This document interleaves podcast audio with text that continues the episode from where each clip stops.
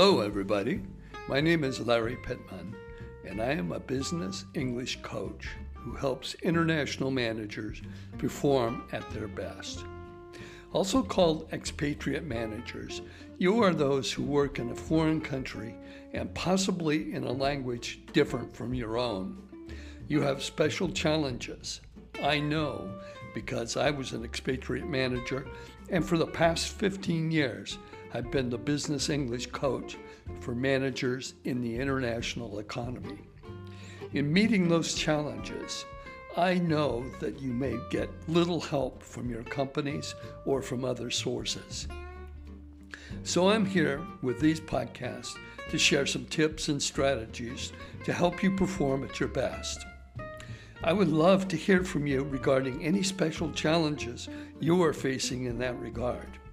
I'm particularly interested in working with women who are managers. You may contact me at expatmanager18 at gmail.com. Okay, let's get on to the main topic for this broadcast.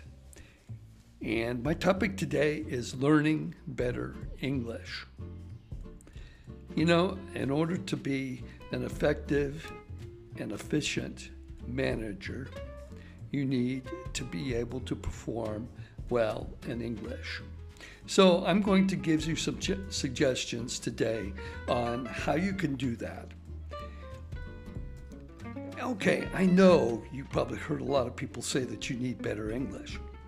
You're probably tired of hearing it, but you might ask yourself, how could you improve? You're busy. Where is the time for this along with everything else? So that's what we're going to be talking about. But first of all, I suggest that you analyze your need for English on your job. For example, if you have trouble listening to telephone conversations or in meetings, you need to work more on your listening. If you have to write, reports in English for the home office, then you need to work on your writing. Be very practical. Zero in on your needs. Don't try to do everything at once. So, set some goals. I find that students who have no specific goals get discouraged. They need something that will make the time and effort worthwhile. A clear, measurable goal gives you purpose. Once you've identified your needs, think about how you can improve. What are the resources available to you? Perhaps you need a good teacher. A one on one relationship with a teacher is often the most effective way to meet your specific goal. Or it may be possible to do the work on your own. For example, to improve listening skills, you could start listening to newscasts in English. Many resources are available on the internet. Most of them are free. Or you can use some of the many apps developed to help with English on the cell phone. You need to allocate some time to this.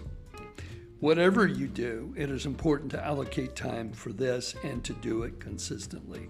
Even if it's just a few minutes a day, you will see results, but it must be every day. Here are some specific suggestions on what you can do to improve your English.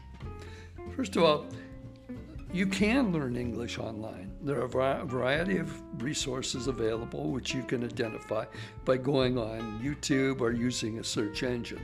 You need to shop around to find one that fits your learning style and budget. If you want personalized instruction, individual tutors are available, but at a cost. Find a good teacher. For a manager, I believe it is important to find someone who understands business and knows how to teach English. The teacher should also be willing to adapt the course to meet your needs.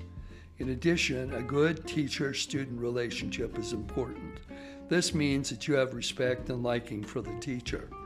It is not easy to find this combination, but it's worth it. Be ready to pay more for a really good teacher.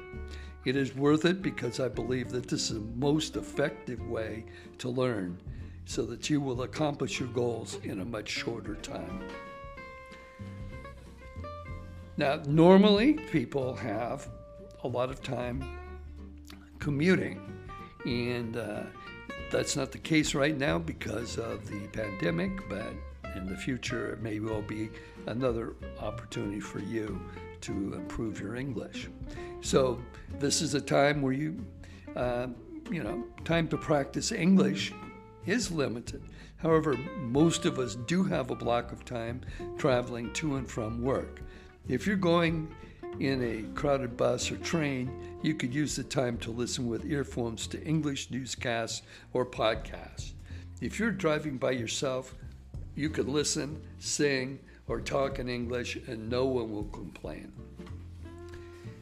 Also, try and connect with the resources in your company. Within your company, you may find support for your desire to improve your English. Maybe they will pay for your lessons. Perhaps there are some native speakers of English in the company that you could, could chat with. Look around and see what's available. Important note relax and enjoy. I believe that we learn best when we are relax, relaxed and enjoy what we are doing. Try to connect English with the things that you like.